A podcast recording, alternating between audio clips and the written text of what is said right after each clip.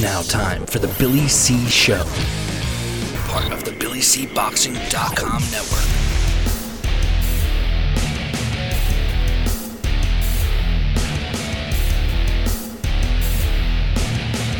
And we're coming to you live from the Billy C Studios in Lake George, New York. I'm Bill Calogero, and it's time for the Billy C Show. Good morning, good day, good evening, whenever you're listening, whenever you're watching.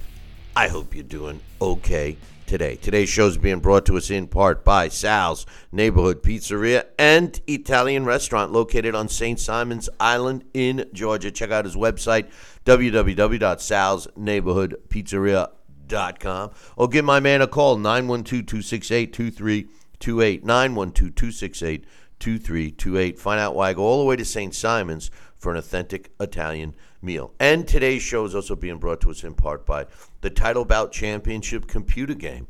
Check it out. Go visit our website, billycboxing.com, and click on the Title Bout Championship computer game banner. Download yourself a copy today. It's a great game. It's a simulation game, same game that Alex Perpali uses uh, in our uh, Blast from the Past uh, segment. So uh, check that out. And finally, today's show is being brought to us in part by my book, Tom Molyneux, From Bondage, The Baddest Man on the Planet, is available right now where all good books are sold. You can get a copy of this book right now while you're watching or listening to this very show. Just visit barnesandnoble.com or amazon.com. Find out why I'm so adamant about getting Tom Molyneux's story told.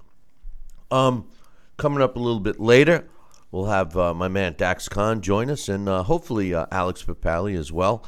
Um, my partner in crime, Sal Rocky Santa Cola, Cola, Cola, man, uh, will be uh, joining me in a few minutes here.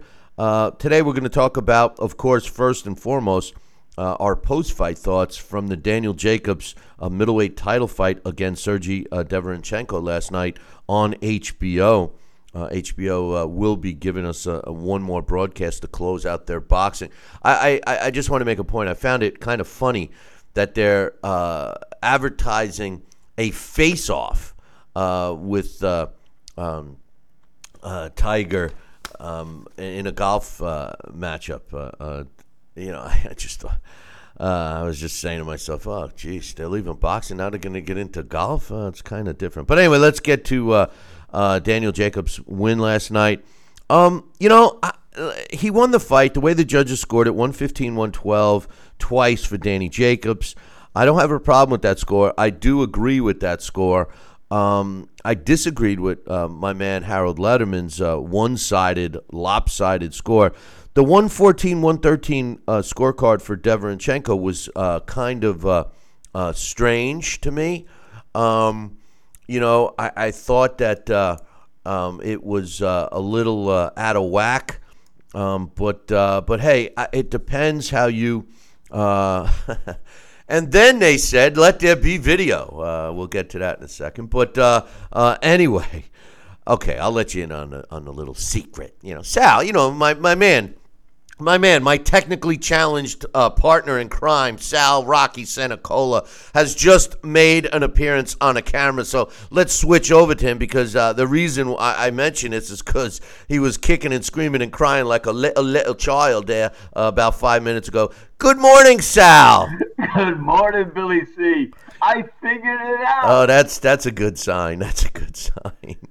that's good, my man. That's good. Uh, well, listen. Uh, before we uh, we get uh, to it here, I, I just want to give my quick thoughts on the fight and then get yours, of course. Uh, I was saying about the scores.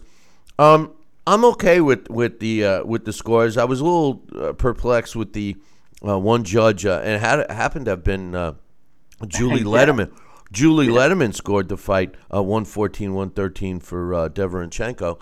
Um, I could see it if you were looking for the aggressor. And in the latter rounds, I thought that Deverenchenko was coming on. Danny Jacobs, I couldn't put my finger on it. I, I, I think uh, Andre Rozier, his trainer, is is got to be the worst trainer in, in, boxing. He really is. And I don't know if if he's if Daniel Jacobs doesn't fight the way he could. I, and I'll give you an example.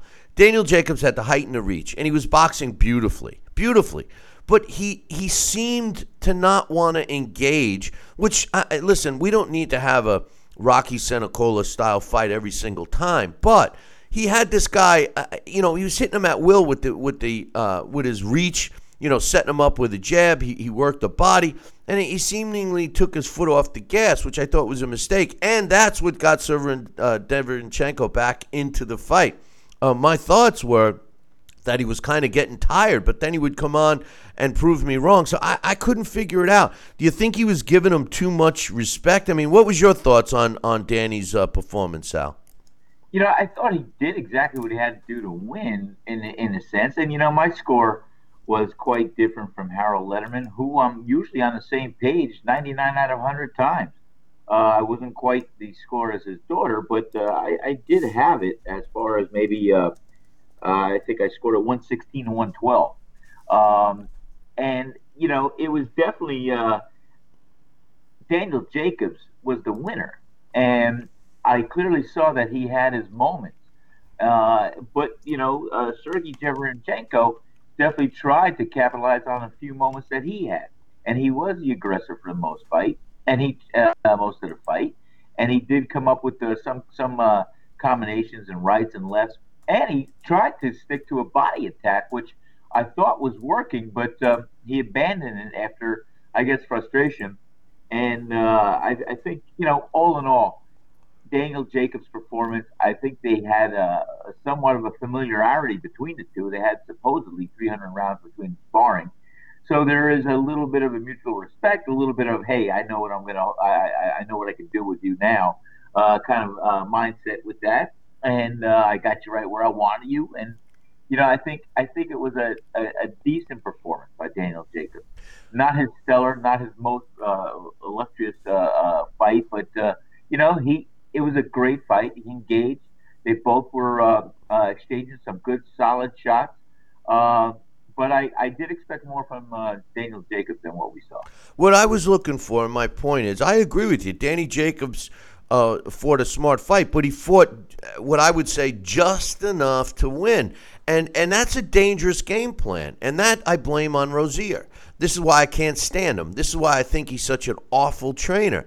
You know, Daniel Jacobs has some pop. He's clearly got some some boxing ability. He can move around the ring fluently. Why not go in for the kill? And as far as the mutual respect point that you made, I agree. But but you know, Roy Jones Jr. made a great point during the broadcast when he said, "Yeah, they fought 300 rounds together in sparring, but in sparring." They had 16 ounce gloves and headgear, and Derevyanchenko was always in a position where he was emulating an opponent that Daniel Jacobs was going to fight. So a lot of times he was fighting uh, a different style. I, I, I thought that Derevyanchenko made a mistake by trying to come out and do something different than what he does best, which is just attack his opponent. I also felt that the knockdown in the uh, first round, where uh, Daniel Jacobs dropped uh, Derevyanchenko, that it was it wasn't a solid shot. The commentators, you know, the one thing I can't stand about com- most commentators today is that they clearly show favoritism towards one fighter. And they were yeah. saying they were saying, oh, because then when uh, Derevyanchenko rocked Daniel Jacobs uh, a couple rounds later, you know, they were going, well, you know, he, he he just seemed to have hit Danny off his balance. It wasn't as stunning and as hurtful as Daniel Jacobs' knockdown was in the first round. And I'm saying to myself, what knockdown did they see? He was kind of like trying to get out of his way, and he and he went down. Yeah, he went down. It was a knockdown. He went down but he wasn't hurt at all. He jumped up and uh, and, and, he was ready. He kept saying, "Good, I'm good, I'm good," you know. Um, but uh, but I, I don't know. I don't know what to think of, of of Jacob's performance, Sal. To be honest with you, because I say to myself, if you fight that cautiously at that next level, which you would think anyone, if if he goes after anyone that's at that next level, um, which is should be his his very next fight if he gets stuck doing some mandatory. You know, uh, the guy can't fight the way he fought with Derevyanchenko. And, and displayed that he really he wasn't hurting Daniel Jacobs that much. He was landing some shots, but he didn't seem to hurt him. I just wonder if they're gun shy with Jacobs because he does seem to get hurt when he gets hit, Sal. Yeah, I I don't know, but I, I, I'll tell you what, I did recognize some of the points that you just made and yeah, it, it was a knockdown. I saw that, you know, what was not uh, relayed to, to well by the commentators was Yeah, Daniel Jacobs placed a really neat uppercut, a right hand uppercut, and then he came over with the overhand right that caught him on the top of the head. So yeah, he was off balance. It was a knockdown, but I agree with you. He was not that badly hurt, and uh, it was a, it was a, a not not quite a flash knockdown, but the uppercut jarred him, and then the overhand right, like I said, just put him off balance. He tipped and he went he went down. Um, and Bill, you know, I, I've said several times in the past and and not to take away, but you know, sometimes a fighter that we see go up against a triple G or or uh, other opponents lesser than a triple G or so, or when they have fought triple G, sometimes they're just not the same afterwards. In other words, maybe they rise to the occasion, maybe they look stellar at that moment, maybe this and that, and I, I think you know I, there's a blanket statement, and I'm probably going to get some criticism, but sometimes I notice that they don't rise to that occasion again, or maybe a fight at Triple G or some somebody else has taken something a little bit out of them. I don't know. Um, well, then then that's another thing. They're talking like he almost beat Triple G. You know, he, sh- you know, I, what are you talking about? I mean, that fight, yeah, he hung in there. He stood, he he finished on his feet. You know, that's a victory when when you fight Triple G. Triple G is actually, uh, you know, an older fighter now. He's not the same guy that uh, Daniel Jacobs fought. But I'll tell you this: if Daniel Jacobs fought the way he fought against Derevyanchenko last night, if he steps in the ring with one of these fighters at that next level, who who I, when I say next level, I mean guys like uh, Triple G or Canelo or even Billy Joe Saunders or or or even Demetrius Andrade. I, if he fights like that against a a talented fighter, I'm not taking anything away from uh, Sergey Derevyanchenko. Derevyanchenko's a one-dimensional fighter, and these other names that I mentioned, that next level, they're multi-level. They they have multi-dimension, I should say. And I, I don't know if Daniel Jacobs can win with a game plan like he had against uh, uh, against Derevyanchenko, Sal. That's my point. Well, I, I, think it's definitely a point to consider too. And and like I said, I was thinking the same thing as I was watching him. Yes, he was being effective against Derevyanchenko. Uh, and Derevyanchenko wasn't just a, a, a, one-dimensional opponent. He was he was a pretty pretty fiery uh, world-class fighter. But uh, I thought I, I, I expected more from Daniel Jacobs. You know, what I've seen him in the past, I've expected more. And uh, but like I said, a win is a win, and you could have an off night, and guess what? He's going to come back and he'll show, and maybe he'll have a stellar performance next time out. Uh, and uh, go ahead. No, no, no. I just uh, uh we're going to talk more about the uh, Jacobs fight. I'm sorry, I didn't mean to cut you off. What did you want to finish your thought? No, I finished it. I uh, you were just, you were rambling. Oh, okay. I just want I just want to touch. I was doing, fill-in thoughts. I just want to touch base on some of the other fights that I want to talk about later on uh, uh, on the show. Um, uh, if you watched the HBO broadcast, you saw the other two fights that were broadcast. WBA uh, super featherweight champ uh, Alberto Machado took two minutes and 25 seconds to dismantle and knock out uh, Yuandale Evans. Machado improves to 21 and 0 with 17 knockouts. Um, and uh, Evans drops to 20 wins, two losses with 14 knockouts. My, my issue with this fight, it was clearly Machado all the way. Um, Evans uh, never had a chance, but the referee almost got Evans killed. Uh, I, I, think that this fight should have been stopped after the second knockdown. It was clear from me watching on my couch that this guy was not 100%. He was his eyes were rolling back in his head. He wasn't responsive as well as he should be, and he wasn't even following the directions. Move over here, move over there, move over here. That's what he's the, the ref was saying, and and he lets him continue. Uh, you see, that's where a commission needs to sit a referee down and say, "Hey, when a guy doesn't respond, the whole idea of having you ask the questions, are you okay, move over here, move over there, is to see how his response is. If he's stumbling around and his eyes are glassy and he can't respond, hello, that means don't let him continue. Stupid, stupid decision by the referee to let that fight uh, continue. And that uh, third knockdown uh, looked pretty severe. Uh, I have not heard any anything on uh, Evans' condition this morning, but uh, uh, hopefully he's okay.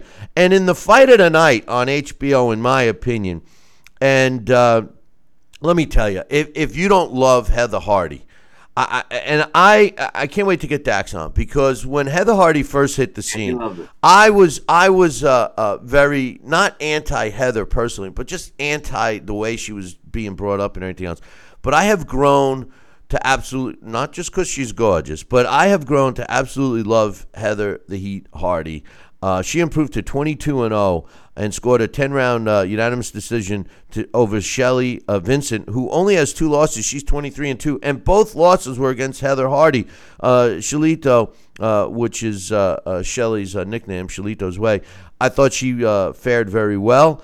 I thought the scores might have been a little closer 97 93 twice, 97 91 in favor of Heather Hardy. Um, I, I, thought the scores were a little closer, but what an exciting fight. Uh, Heather Hardy uh, throws uh, a lot of punches, and so, so does uh, um, uh, Shelito Vincent. But the, my, my question to you, Sal, uh, and, and Jim Lampley made himself look like a complete moron, or maybe not. Maybe I'm the moron. But if a female fight is two minute rounds and a men's fight is three minute rounds, and you throw X amount of punches in a female two minute round, how the hell do you come up with it's like throwing this many punches in a three minute? I know it's not. It's throwing this many punches in two minutes. If you want to get an accurate comparison between the total amount of punches, how look how many punches a men's fight it takes. How many punches are landed in two minutes? I, that was a completely ridiculous statement. What was your thoughts? Did you catch that or no? I caught a lot. But I'll tell you what, it, it it's funny. It really is. And and I know his foundation of thought right there. He's looking at the cumulative blows in the two minute period and averaging them out per round and just adding another round in there.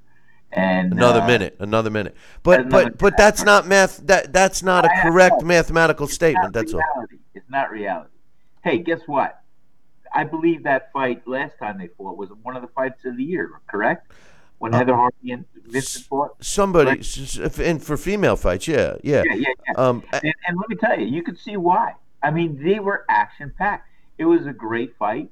You saw why why Heather Hardy is, is the champion, and she uh, she she's not afraid to engage. Neither was was Shelly Vincent. I mean, these these both these women wanted to win this fight, and Heather Hardy, you know, just had a little more firepower, a little bit more uh, I, I, think she was definitely uh, hitting the mark a little bit better and a little bit more effectively, and that's why she won the fight.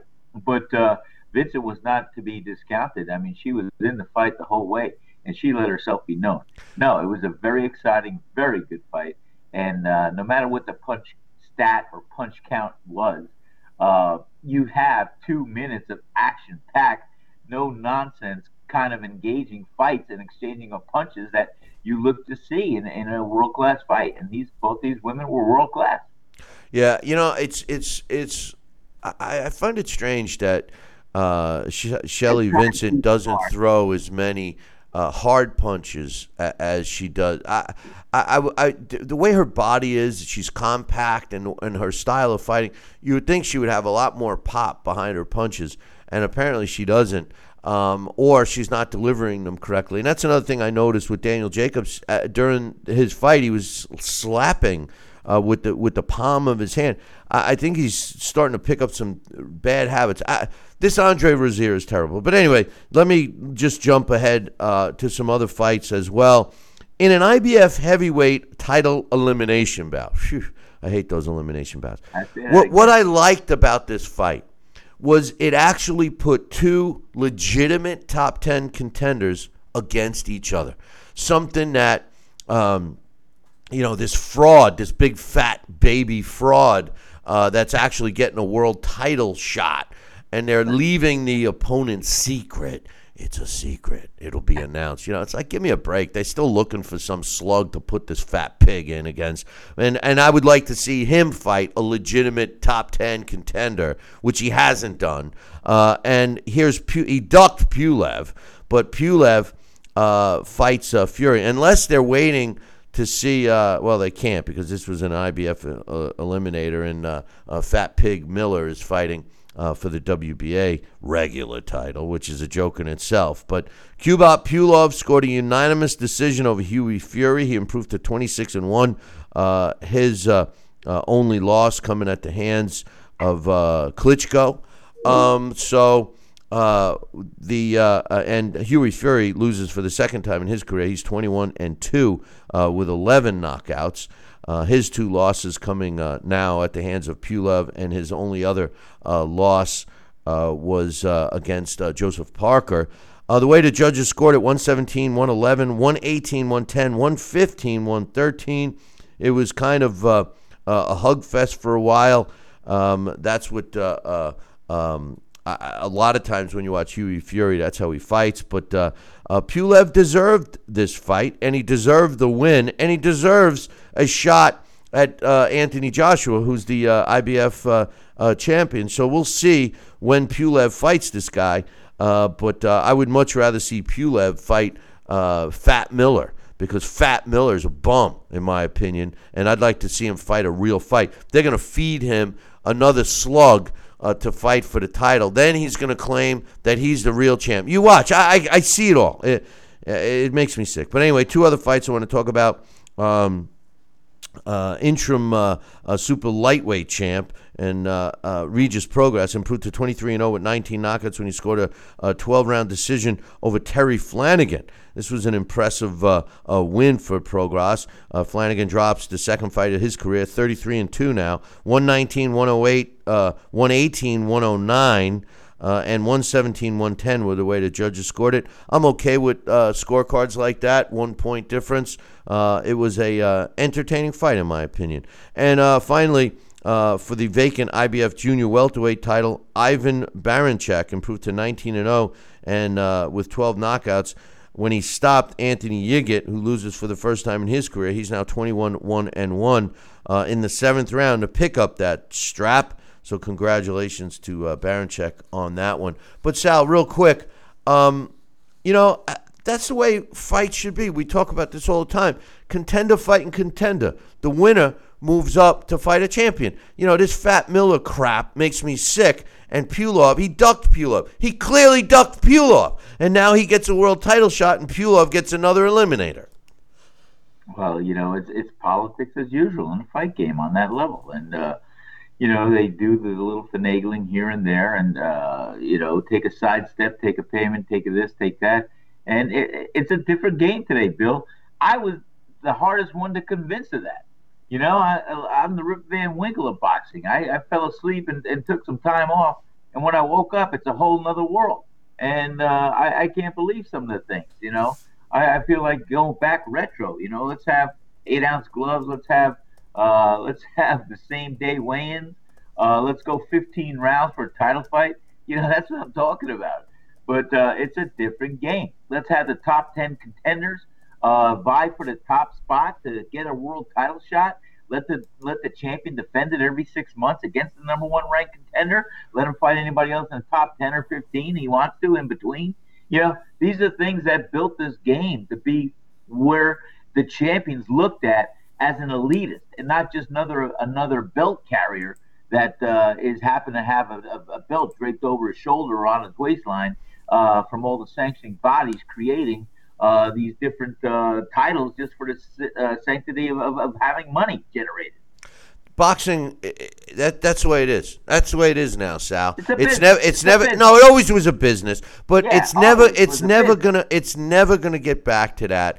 There, no, there these, the, there is no such thing as a real champion anymore. The only way, the only closest, the closest thing we can get to a real champion a, a, pure champion in any division is if they end up with all four of the major belts. That's it. That's the only way. But the but they do not fight. This fight would impress me. And and don't get me wrong. I don't think Hughie Fury should have even been a ranked fighter, but it is what it is. And he be, is he was a ranked fighter in multiple divisions, and so is Pulev. And they fight each other. That's the the least we can expect from fighters. I keep saying this about Jarrell Miller Who's he fought? You know, they're they're pounding on his chest he can't reach his chest because his arms and his chest is so fat. But uh, so he's got he's got other people pounding his chest for the fat pig. And and who's he bragging about beating? 172 year old Tomas Adamek, who was a puffed up uh, heavyweight after he uh, was a light heavyweight uh, fighter and a cruiserweight fighter. Now he's a heavyweight and he's 150 years old. Came out of retirement uh, to fight Danny. Uh, I mean, I'm sorry, to fight Fat Pig Miller, and and you're to get uh, a title shot as a reward. That you see, this is the part of the sport that I hate. This is the part that's pushing me out faster than I ever thought it would. I don't mind seeing uh, you know, the fights that we don't really want to see. I don't really mind. I can live with all the titles. I can even live with the marination process.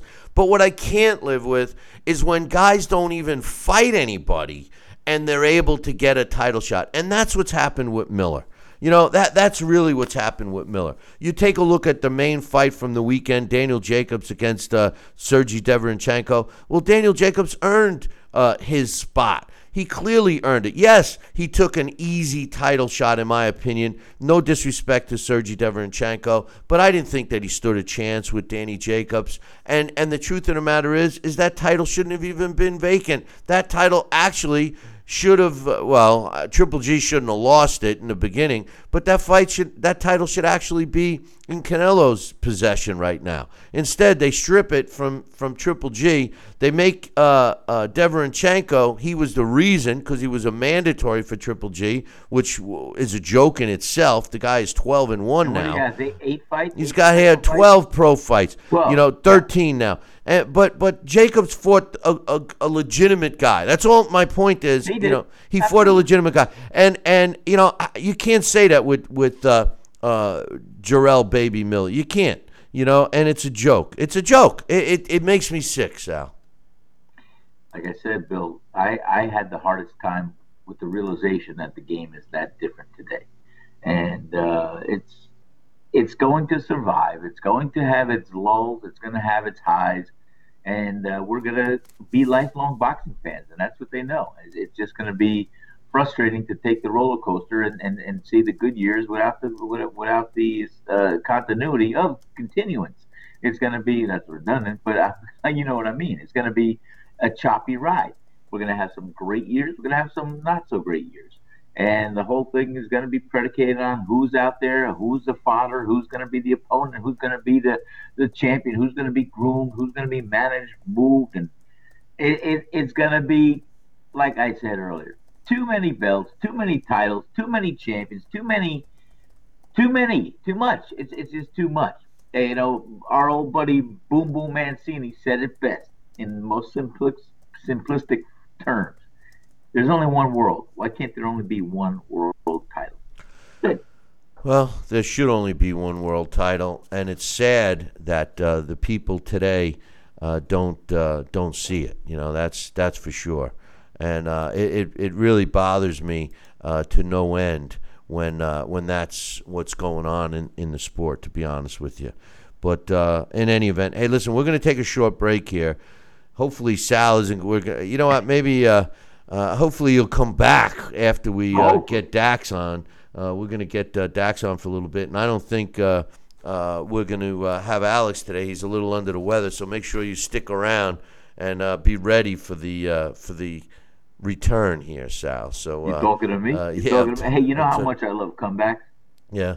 Hey, there was a guy. There was a guy that tried to break your record. I don't know if I ever told you this, but he came out and he would have broken your record Except the problem is he lost the fight. I know. I saw Henry Hascup was commenting on that. Yeah. Because uh, actually, I think he did exceed the 25 years, 66 days, 22 and a half hours. I put the hours. He did. He did exceed uh, yeah, that, yeah. but he lost. But he lost. Right. Now, I'll tell you what. I'm trying to. I was told uh, by um, the, none other than world famous. Uh, well, yeah, and, and one of the best matchmakers in today's game Erik Bottjer, he, he was into the rest, into the restaurant a couple months ago, and he said, "Sal, there's a guy trying to break your world record, and I think his name was Damon Feldman." He's not. He, to, he he he he he was a promoter, like celebrity boxing promoter. But Well, I listen, know, let's but hold that hold hold that thought. I got I got to take this break, brother. So we'll be back to uh, uh, Sal right after uh, Dax is scheduled to join us. So uh, don't go anywhere.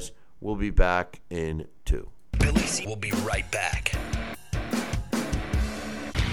Check out BillyCBoxing.com now or feel the wrath of the mighty mustache.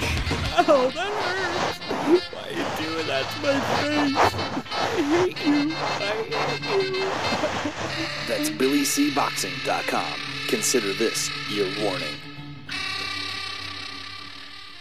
Now back to Billy C. Interact with the show at BillyCBoxing.com.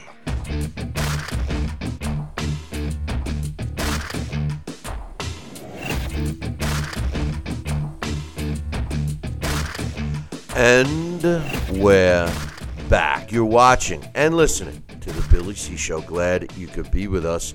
And uh, joining me right now uh, is my man uh, Dax Khan. Good morning, Dax. Good morning. How's everybody today? Uh, doing pretty well, my man. Um, before I ask you about the uh, Jacobs fight, I got to jump right into the Heather the Heat Hardy fight. You know, I uh, I admitted earlier. I don't know if you were listening, but when when when Heather first came out, you you were you were doing interviews with her, and I think we even had her on the show once, and. And you, you were high on her back even when she started, and I was negative. I you know not I had nothing against her or anything, but I, I was negative about you know, the rise and everything else. But I got to tell you, in the last few months, I have grown to absolutely love Heather Hardy. I mean, I just think that she's everything that's good about uh, the sport. What was your thoughts uh, on her performance yesterday? Um, you know, at the start of that fight, I actually thought it was going to pick up right where the last fight left off. See, I thought it did. I thought it did. It, it, Yeah, it- Sh- Sh- Shelly went right after Heather, but um, Heather has shown massive improvements in her overall skill set. yeah, yeah, She, yeah. she, she, she used footwork. She didn't just throw punches, um, hoping they would land. How about the jab? uh, How about that jab? That that's what I'm saying in the past, you know. But uh, yeah, she she threw accurate punches. She worked the body. Um, her years, uh, well, not years, but her time spent over in uh, MMA uh, with Bellator, I believe that that's helped her quite a bit. Uh, Heather, uh, she has a great chin. Uh, she's proved that over there. If you've ever watched any of her MMA fights, some of the kicks and punches, a bloody mess, and Heather just keeps coming forward. You know, she's genuinely, you know, she's tough, and she has evolved as a fighter as a genuine, legitimate fighter, not just you know somebody who goes out there and just hopes that um, they can overwhelm their opponent, or just hopes that you know they're going to get uh, the victory. You know, so you, there's nothing that you know you cannot appreciate about her. The only thing that Heather still lacks a little bit is that punching power. Other than that, you know, she's really a complete fighter right now. You know, um, I I agree with you. She she you put it uh, in perspective perfectly. You know, her overall boxing skill really was showcased last night. And no disrespect to to Shelly uh, Vincent, you know she uh, now with Heather with the comment you just made. He- Heather is more of a boxer. She she fights smart, and she'll never be able to develop the the power that too bad she didn't have. But what surprises me is Shelly Vincent because Shelly Vincent's body and her build and, and her style really screams knockout power. And I don't know if she just doesn't have it or if she's not delivering her punches correctly to utilize it. I, I can't quite put my finger on it because the way she delivers her punches do seem like they should have some pop behind them, whether she's not following through all the way. I, I don't know. But she's someone that, um, you know, earlier in her career, I mean, she's 39 now or 37 or something. Um, I, you know, earlier in her career, I wish she would have hooked up with someone that uh, could have helped her, uh, uh, uh, you know, uncover that hidden power because it looks like she should have it, Dax. Yes, um, you know what it is. She doesn't. Um, I guess you know if you watch her, she, she doesn't really plant her feet. She kind of smothers her punches. You know, she, she's not tall at all. I believe she's only about five foot one, and her arm reach isn't exactly the longest either, not even for her height. So, uh, you know, uh, Shelley developed this bad habit of why she throws a lot of punches. Value punches is what has helped her win most of her fights. There's there's no uh, no steam, no power behind them because she doesn't plant her feet, and because she doesn't really uh, double jab, uh, work herself in there with that double jab. You know, more or less, if you were going to say. Uh, her type of body, her type build, you know, for her to be able successful would be kind of how you would do with any fighter uh, with with that uh, size uh, disadvantage and reach disadvantages. You know, you kind of use that Mike Tyson game plan. And because when you watch Shelly fight, she does have that peekaboo style. She keeps her gloves up high. Uh, you know, she opens up. You know, every now and then she covers and then and then she fires back, but she doesn't work her way in there and she doesn't impose herself and use her center of gravity while on the inside. And that's what has always hurt her, in my opinion. That's why she only has one knockout in those 22, 23 wins. You know, the other thing uh, that impressed me uh, about Heather Hardy is she did not run out of gas at all. I thought Shelly was getting a little tired. Um, I, I also didn't hear that much constructive instruction by Peter Manfredo in the corner. I, I, you know, he was correct in saying don't, you know, slow down, don't take your foot off the gas, keep punching, keep punching, especially the last ten seconds. And she was trying to do that. But other than that, I, I think at one point uh, he said to her, "You gotta, you gotta dodge, you gotta." What, what, what was his choice of words? Uh, you got to slip those punches or something like that. And I'm saying to myself, yeah, I think she knows that too. But uh, can you give her a little instruction on how to do it? I, I don't know. Am I being a little too hard on him because I'm going to be real hard on Rozier here in a minute?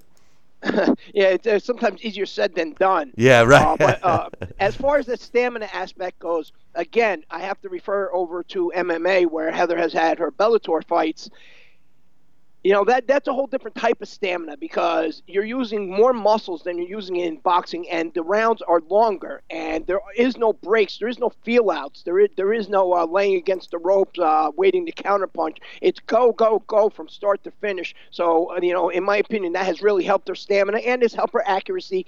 And I also believe you know it you know it's helped her realize that you know, you can't just stand in there and throw punches and just, you know, see who lands the most punches and let the judges decide, you know, uh, in order to gain respect, in order to uh, be able to control this ring and set the tempo, you're going to have to do something to neutralize your opponent. Um, you know, you speak about, um, you know, uh, Heather, you know, you yourself, Bill, from all those years being involved with Chevelle Hallback, you know how hard these women work. You know, I get the luxury, or have gotten the luxury sometimes of spending time with fighters away from their environment, meaning, you know, away from the press, away from fans, and so on. And at the Give a Kid a Dream event held by Gleason's, I had that uh, luxury of spending time with uh, both Heather Hardy, Sonya Lamonakis, Alicia Ashley, Keisha McLeod. And you, um, you get to see these people in a new light. You know, yes, we know they're fighters, we know that they work hard, but, you know, you see them it, uh, you know, their personal life, you know, they, they have full time jobs. They're not getting the pay that the men are. They're, they're selling their own tickets despite having a promoter. And they're, they're remaining humble. You know, they're working so much harder. You have to appreciate that. And you have to say to yourself, I want these people to do good because look what they're going through just to get the same thing or the same accolades as these guys that are on the undercards that are coming out, you know, in the first or second fight have already achieved. Yet they're at a world championship level. Um, you know, especially when they're a single parent. I mean, you know, any parent knows whether or not you're a parent, you're a single parent, how hard it is. But to be able to do that and hold the job at the same time and become successful, you have to respect that. And when they do get that little bit of success, they all manage to remain humble. You know, that this is the men need to actually take uh, you know notes once again from what these ladies are doing, and maybe the sport would uh, you know revolve and get back to what it used to be a little bit more instead of you know so many attitudes and so many uh, titles and so many uh, guys beating their chest and saying I'm the best, I'm the best. These ladies ladies are out there showing they're the best. Yeah, there's a lot of frauds in, in this sport now, Dax. There's no question about that. Um, jump into the main event here. Uh, Danny Jacobs uh, wins the uh, IBF middleweight uh, belt that was vacated uh, or f- stripped, I should say, from Triple G by the IBF. Um, he fights uh, Sergiy Derevyanchenko last night, and um, you know Danny Jacobs won the fight. I I, I, I have my hangups with Jacobs' performance. And I guess I'm being a little hard on him because my expectations for Danny Jacobs has has risen so high. I, I think he's one of the top middleweights out there, Dax. You know that. And and the thing is, is I was expecting one of those career defining performances last night.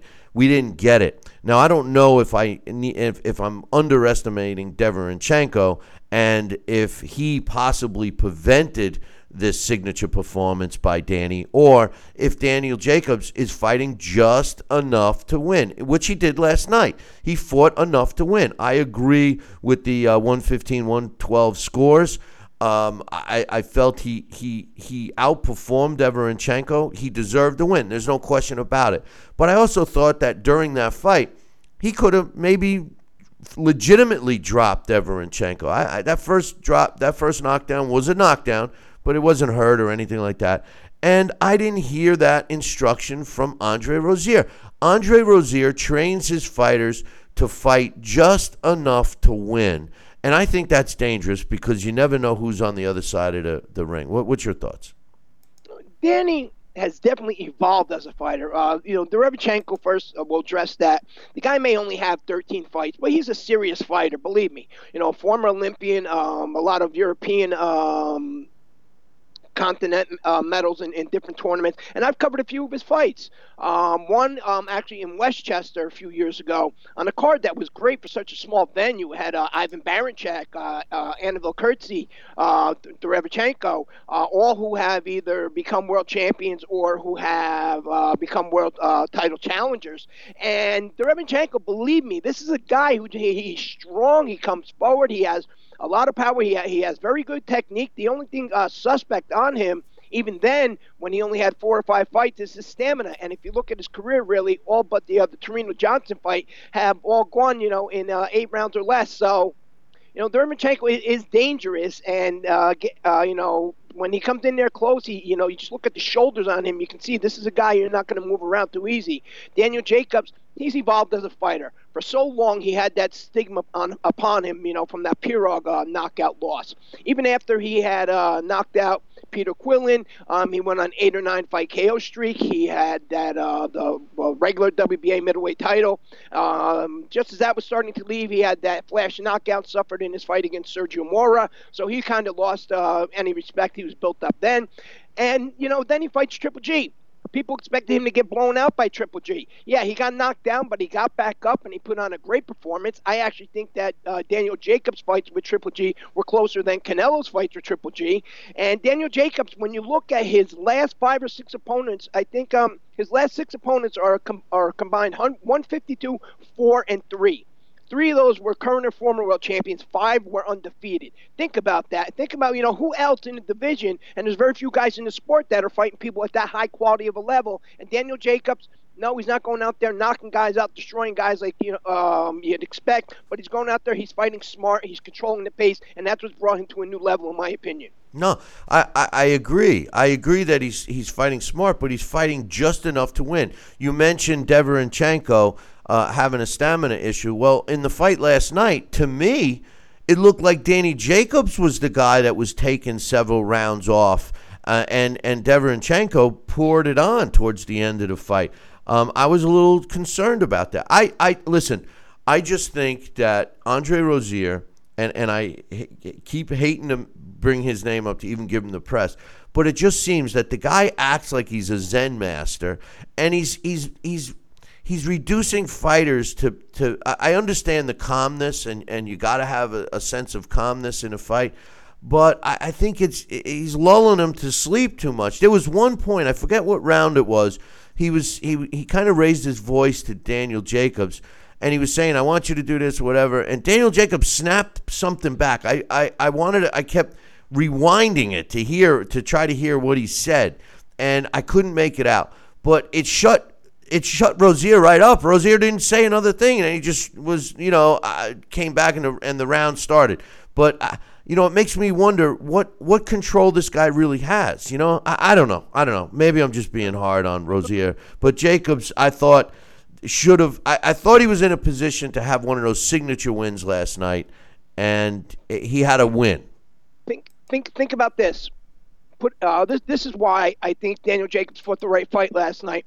Uh, Derevchenko, and uh, you know, I, have said it a lot of times that you know he's he's a five round fighter. Those first five rounds, he's so dangerous. He's had one, I think, one win in the eighth round, and then that last fight with Tureano Johnson. Even though Tureano Johnson isn't an elite caliber, he's a very solid uh, fighter. And Derevchenko got that late 12th round knockout. These guys fought for the IBF title, and there's that 10 pound hydration rule. So both these guys were in phenomenal shape. You know, it's not like they they hydrated a lot overnight, where you're saying to yourself, how much did they drain themselves for this? And Derevyanchenko, even though stamina was an issue, uh, he didn't come out there full uh, full board the whole fight he was going to be dangerous the whole fight, the whole night. Danny Jacobs knew that. And again, we're not the guys in the ring, so we don't know exactly how strong Derevyanchenko is. But I'm guessing when you were inside and he realized that he can just kind of push him back like he has other middleweights, maybe this isn't a guy to take chances with. And he did get clipped with a few good, solid shots. Yeah, no, I, I, I, I know he did. I know he did. I, I just, I just thought that, uh, like for an example, you know, Daniel Jacobs it was a knockdown in the first round uh, uh, over Sever, uh, over uh. But it was it was one of those. Yes, a punch came. Yes, he, he went down. Yes, it was a legitimate knockdown. Um, but it it it made me sick to hear that the commentators were were discrediting Derevyanchenko when he hurt Daniel Jacobs, which you know that could have even been an off balance shot as well but the commentators made it sound like, oh well, you know, Danny Jacobs really hurt Derevyanchenko in the first round, and Derevyanchenko just grazed him. And I, I mean, I'm saying to myself, nah, I think they were both pretty equal. They both gained the respect of each other, but that was about it. But uh, I think they were both slightly not hurt, but you know, uh, again, maybe how you said it, they both got each other's uh, respect definitely. Yeah, they got their attention. You know, um, uh, the, that the shot that I thought, if somebody asked me which shot I thought was a better, harder shot, I actually would have said Derevyanchenko's shot because you know that put Danny on his bicycle, and uh, he he kind of changed the way he fought for the rest of the night. So I I think that made more of an impact. Um, but, but, again, that just shows the involvement of Danny Jacobs as a fighter. Danny Jacobs, two years ago, would have stood there, got reckless, tried to win for the kill, and you know now Danny Jacobs is recognizing, okay, he's really not as hurt as I think he is. Maybe you know I need to sit back a little bit until I know, until I know a little bit better. So again, he's another guy who's evolved as a fighter. Yeah, but Dax, my point about that is I I'm not disagreeing with you. I'm not disagreeing with you. He's he's evolved. He's much smarter in there. He's a better fighter right now than he was 5 years ago. There is no question about that, okay? And and that's what I'm telling you. I honestly believe Daniel Jacobs is one of the top 3. He's got to be one of the top 3 uh, middleweights out there. But this style that he, forget the fact that he's uh, developed and, and matured as a fighter. Forget that. We both agree. But the way that he's maturing and the way he's using that maturity is dangerous when you're fighting that upper echelon fighter, especially if you have to go to someone else's backyard. Fighting enough to win isn't enough anymore. You got to go in for the kill. Something that was mentioned uh, that uh, was quoted from Heather Hardy. She said by switching uh, sides and going to fight MMA, she realized that you have to hurt your opponent, not just you know win. And and that's the way she fights now uh, in in the squared circle. And that's something that I feel Daniel Jacobs. Now now I will admit when he feels his opponent's hurt, he's a great finisher. He tries to go in for the kill, but then he went back to that safety first just do enough to win. I think as he progresses, Dax, it's going to haunt him. That's all I'm saying. You know, but it might. On the other hand, I think that the recklessness of going in there, like for example, how we did with uh, Peter Quillin, that is what would hurt him more at that upper level. That's just my opinion, and I think um, the Triple G fight is the fight where we really learned a lot when he got knocked down and we seen him get up and he completed that whole fight. He was very competitive. He changed his style around, so that that that to me is what shows you know the progressive and the levels and the development of a fighter. But you know, time will only tell on that. I agree. I think that I, I, that fight he was trying to win that fight for all 12 rounds. And maybe there was a little feel of desperation in that fight because he hit the deck.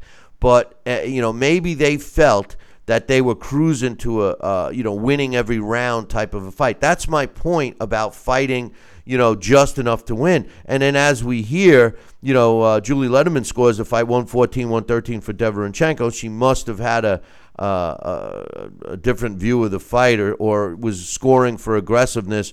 Uh, but uh, the score of 115 112 uh, or even 114 113 uh, for Danny Jacobs, was more realistic in my opinion. Harold Lederman's scorecard was way out of whack. If everybody Yeah, I- lis- if they listen to him, they then they're, they're crying robbery, you know. But I had it 115, 112 for for Jacobs. Right. my my score. Right, exactly. Um, the other fight I wanted to mention on that card was the uh, Alberto Machado fight.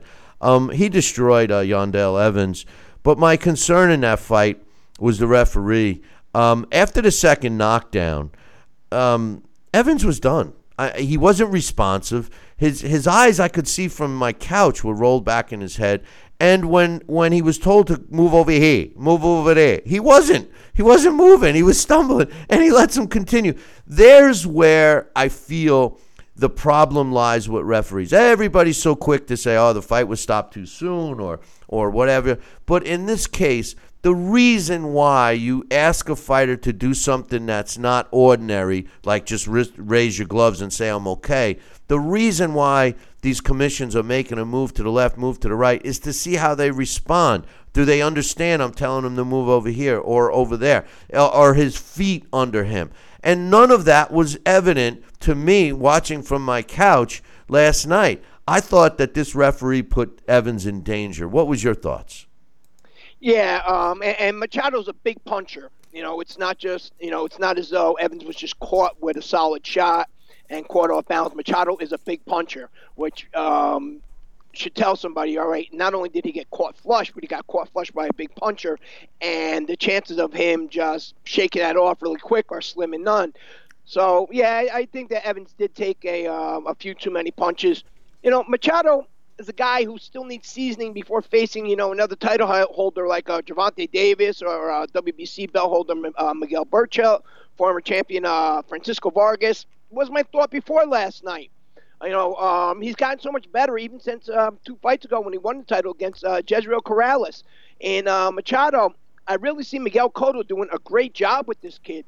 Um, you know, you see the influence of Miguel Cotto, you see the aggressiveness of a young Miguel Cotto, and you see the maturity of a, a seasoned Miguel Cotto inside of this kid. And you know, he's only got 21 fights now. In another three or four fights, uh, Alberto Machado, you know, he just very well may be the man that. uh, 129 pounds. Let me tell you, you can you're doing a comparison with uh, Miguel Cotto.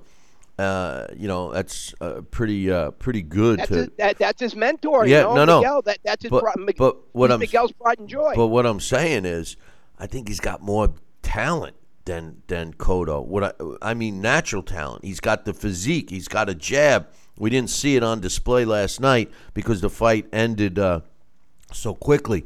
But I think he's got more natural tools than Cotto ever had. So I can see your point about how excited Cotto is to have this guy, seeing a bit of himself in there and then some, which is uh, which is good. Hey, before we let you go, I wanted to When- get your thoughts. When he fought uh, Jezreel Corrales, just to uh, mention, saying the natural talent. You see, early he had a little bit of problems with uh, Jezreel Corrales' awkward style, and he adapted. So yes, I agree. You know, he does have more natural talent. Um, before we let you go, I wanted to get your thoughts on the uh, Pulev uh, Hughie Fury fight, which I thought was a significant fight. Um, I, I'm appalled at Jarrell Miller and his rise and how he's got there and this this opportunity he's getting uh, to fight for the WBA regular heavyweight title. And he people are forgetting that he clearly ducked Pulev. He was ordered to fight Pulev and he ducked him and it suffered no consequence. And Pulev, uh, and I'm not saying he's a a world beater because he's not. But what interested me and what impressed me in this particular fight, and, again, Hughie Fury, in my opinion, was was a bit overrated too. But the fact is the fact. They were both ranked top 10 contenders in multiple sanctioning bodies and they fought each other. This is what I want to see out of this sport of boxing, Dax. And, and what bothers me is when certain fighters like Pulev are forced to constantly fight other contenders in in quote elimination fights because he's fought in several of them, uh, and still you get these other fighters uh, that don't are not required to uh, to fight anybody of substance. What's your thoughts on the fight and that comment? It was, um, I don't know, age, experience. You know, Hughie, you know, more or less taken to school by Pulev. Um, you know, Hughie Fury is young. He hasn't quite really developed his uh, man build. By that I mean, you know, yes, he's big, he's tall, we know that he has a long reach, but he hasn't fully, you know, developed. You know, physically, you know, his body hasn't reached that maximum bone structure. Um, you know, Pulev, you know, cut him early. Uh, Pulev, uh, you know, he, controlled the whole fight. But credit to Hughie Fury. Once he got that cut, he came out there, you know, looking, you know, to try and turn that around. He, he didn't want to take chances of the ref stopping that. But you know, um, as far as that um, comment on uh, Jarrell Miller, so is boxing. You know, right now that that seems to be the, uh, the the direction that the sport's headed in. That seems to be the way that fights are sold. It seems to be the way that a lot of guys who don't deserve title shots get them. And in my opinion, by giving them, Bill, even a mention, by giving it attention, all you're doing is you're feeding into that. You're feeding into exactly what you're you're going against. Yeah, well, you're you're doing that. You're promoting what you're hating that I, they're doing. I, I got you.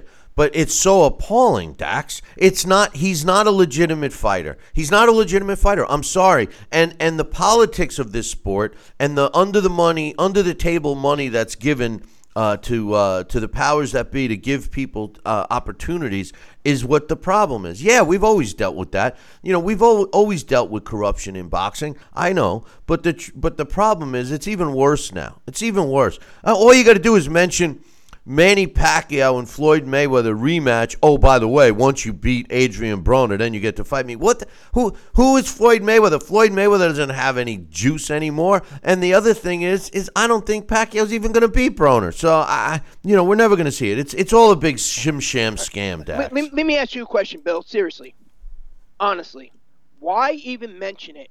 Why mention Floyd? Why mention Manny? At any point in time, you know, we that that little time right there, Bill as crazy as the sport makes you, me, and everybody else, we should have been talking about the World Boxing Super Series last night and other things like that that are actually, as they continue to grow, like the World Boxing Super Series and other types of events like that. Come on, that's actually going to weed things out because I you have so. no choice but the best fighting the best. You have no choice but the best fighting the best. But look- and anybody who doesn't join in there, guess what? They've shown their colors. Exactly, wanting to be the exactly. That's the key. What you just said. The guys that don't show. And by the way, um, you know Regis Prograis, who who uh, won and and is uh, moving on. Uh, this kid, he's a guy that has was coddled a little bit, and then his last I don't know half a dozen fights have all been progressively better and better, and that's why this kid is real, uh, beating a a real fighter in Terry Flanagan. So uh, that was an impressive fight for sure. Any thoughts on that one? Yeah, uh, you you said it perfectly. Regis Prograis has really developed as a fighter. He, he uh, came out there, um, you know, even three, four fights ago. You know, it was all about power. Now Prograis, you know, he breaks his, his opponents down slowly, and you know, he, he does the work. He gets it done. Um, you know, and yes, Terry Flanagan is, is a real fighter.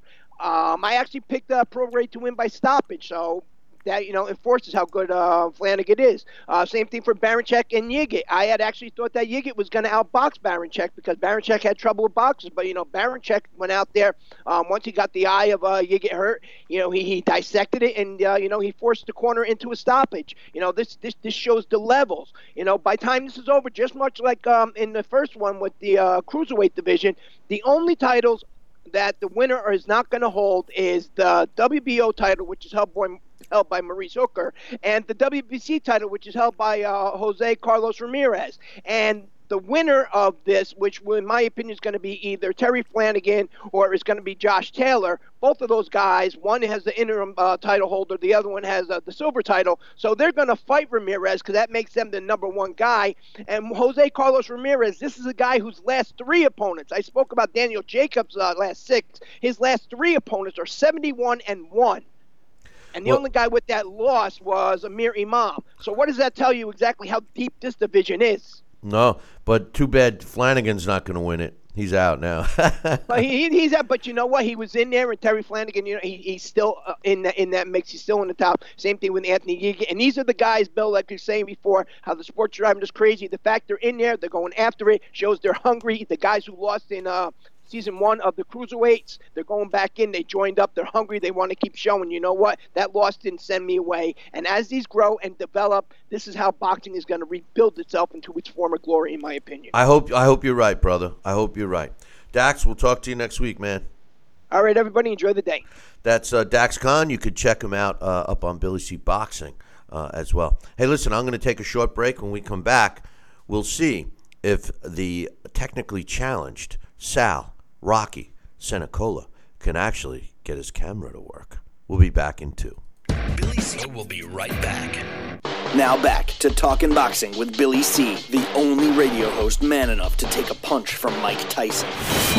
Wait a minute, man. Hold, hold, hold on there. Jeremy, man, uh, I need you to take this one, all right? Wait, what? What? No way. I, I, I can't do this. Need I remind you I'm Billy C, damn it? Now put on that mustache and get in there. Hey, hey, look at me. I'm Billy C. Crap.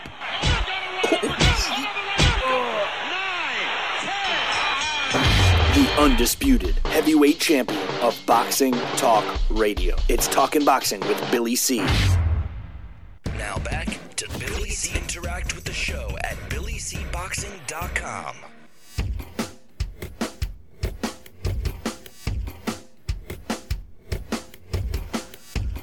And we're back. You're watching and listening to the Billy C Show. Glad you could be with us. And uh, guess what, boys and girls, and childrens of all ages? Sal's back with us too. That's right, you did it, Sal. I'm so proud of you. I, I, there's, a, there's a tear welting up in my eye. Mine too. we uh, we we have ignition. yeah, we do, we do. But uh, all right, so um, Yes, sir. Let's uh, let's talk a little about some news that has taken place. Do Um, yeah, I got some. I got some emails we're going to read and discuss. But first and foremost, uh, uh, over the last, we missed last show, uh, last week's show. Uh, we actually lost power again. I, I live in a place that, uh, you know, you lose power and it screws everything up for us, and uh, it's it seems to be getting worse and worse. Even though they cut every tree that's around, every wire, I don't get it. But uh, in, in any event, um, over the last, uh, one of the things I wanted to talk about last week was some of the news that uh, had come out. Uh, Manny Pacquiao, we had uh, talked that uh, earlier uh, in the month that uh, Floyd Mayweather announced that he would be fighting Manny Pacquiao in December. A lot of us don't give a rat's you know what, uh, but uh, but the truth of the matter is is uh, uh, Manny Pacquiao took a step towards that by signing with Al Haymon. I thought that this would pave the way for Floyd to fight Manny because, after all, neither one of them are really uh, uh, part of the boxing scene today. I mean, Manny is technically active, Floyd is technically retired, but no one really gives a rat's you know what about both of these guys. And um, so Manny signs with Al Haymon, Sal. And then they immediately announced that Pacquiao will be fighting Adrien Broner in December. Floyd's going to fight the newspaper delivery boy that uh, delivers him papers in Vegas. And, uh, you know, then should they both win, uh, they will fight uh, early in 2019. My question is first of all, the majority of the true boxing fans don't even want to see either one of these fight in a ring anymore. And uh, to add to my disgust of this is the fact that why should Manny Pacquiao have to prove himself a la fighting Adrien Broner um, before he gets a shot at Mayweather? It's been Pacquiao who's won his last fight, not Floyd. Floyd's been out of the ring.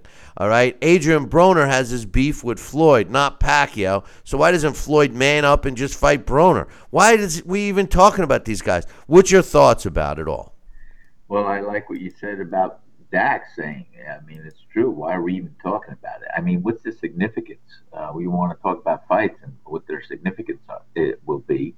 And uh, you know, the Mayweather and Pacquiao fight had significance uh, ten years ago, and uh, you know, we saw the fight five years ago, and um, it didn't go the way that you and I had expected it to. But hey, uh, you know, my quote right after that fight is, "I would not pay for a rematch." And uh, I, you know, this is this is uh, going to be more of a human interest story of a fight. Uh, and like I said, because it has no real significance. Neither neither fighter is going to vie for for uh, top berth in the weight division. Uh, there's too many young guns out there and too many real fighters that want to prove themselves. And and this is going to be just a human interest. Let's see what would have happened or what's going to go on. And you know, and I, I don't really think it's going to do that well. And again, Floyd and and Manny, if, if they really wanted to fight, they'd cut through the chase, get in the ring, announce it, come back and do it. Because I don't know why they have to go through a test of well, let's see you get past here and there. And guess what? I have my doubts that Manny's going to get past Adrien Broner. My man uh, Jason just corrected me. The fight is uh, in January. For some reason, I thought it was supposed to be December. Uh, Okay. December first was what I had heard originally, but I guess they moved it back to to January. But the truth of the matter is, is I don't think Manny Pacquiao is going to even beat Broner. People, I Broner, Bro. Broner, Broner's not a likable guy, but he's better than Manny Pacquiao is. The, today's Manny Pacquiao. If this was a uh, an earlier version of Manny, and I don't, I don't even want to see Floyd his face anywhere except on a milk carton. You, and you have to be old enough to know what that means. But um, the truth of the matter is, is that uh, uh, it's sad that we're getting that. But uh, let me read. Let's get some emails to comment on. Uh, we got this first one from a man Jesse, and this goes back to uh, um, he's discussing uh, Crawford, Terrence Crawford's fight against Jose. His, his title is Jose versus Crawford. He says, I'm, I'm disappointed in Jose's performance after the fifth round. He was just standing there tall and taking combinations. Where was his head movement? He was throwing awfully wide punches, nothing to the body, non committal uh, to punches, hesitant, and wasn't attacking Crawford. Crawford was patient and not taking any risks, but was the attacker, like usual, maybe of Jose's uh, reach and countering. Um, Jose uh, uh, Jr. there, his his he didn't have a. chance. I, I was impressed that he stood in there and finished the fight. Um, you know the way he did, or at least until he was finished, I should say. Crawford's a better fighter. I, I didn't think that uh, that Jose was going to beat him at all. I mean, I was impressed with the size difference.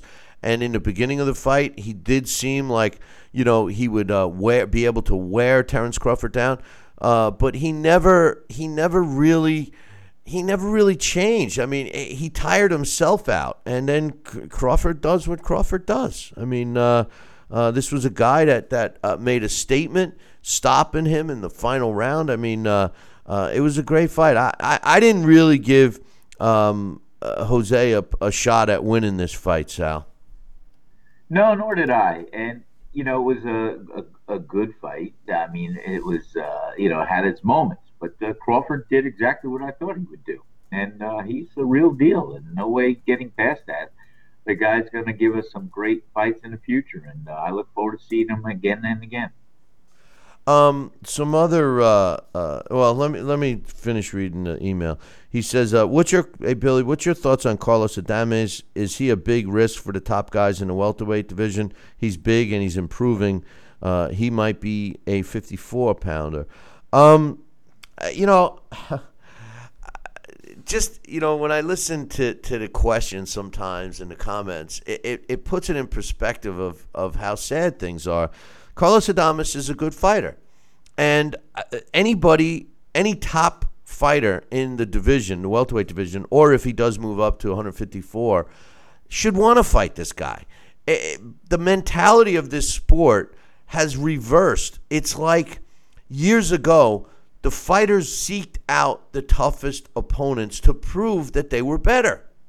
Today, they don't do that. They take the easy opponents to make to take that least amount of risk for the maximum amount of reward. Now, from a business standpoint, I can't say I blame them, but from a boxing purist standpoint, it's what's ruined boxing. What's ruined boxing? I've been saying it in the chat room all morning. What's ruined boxing, in my opinion, was Floyd Mayweather Jr. and Al Haymon. They ruined it to the degree of it is where it is today. Uh, boxing has been slowly killing itself for years. But you know what I'm saying, Sal. I mean, these guys shouldn't be wondering, well, should I fight this guy? Well, maybe not. He's too tough. I mean, what's your thoughts? Well, of course, you know, we, we look at the whole slippery slope that uh, the, the, the moves that, that boxing or the direction that boxing has been taking. And like I said, in my mind, it started slipping back with the uh, day before weigh-ins. You know, they they lower the benchmark. They do things differently, and uh, maybe they do it for one reason, but out comes another that uh, it serves. And um, you know, the the whole thing, the safety first, the the, the boxing gloves, this uh, being larger, and uh, you know, it's not the game that you and I uh, heard our fathers talk about, or our, our uncles about the glory days, and about the radio days, and about the boxing on TV, and the Don Dunphy Thursday night fights, Friday night fights, and you know, those are long, long gone. And we're supposed to see boxing today as it has evolved but to me, it, it's kind of done the reverse, and uh, it, it's it's it's a shame. But it'll be here. It'll always be here, and that's why I love the sport. And the facets and the things that may change here and there, um, they'll, they'll be benign in the long run, but they do affect the, the trickle and the drips on the uh, the forehead, if you will. Yeah, yeah, but Sal, the the problem is once you have fighters that are being coddled or or being promoted, if you will, for not performing, um, and, and, they become champions, and then they cherry pick their their opponents. It may that's not boxing. That that's that, and, and I can't see it. And I agree with what Dax said. Dax said that the World Boxing Super Series, stuff like that, could bring boxing back to its glory. Yeah, I agree because of the theory behind it.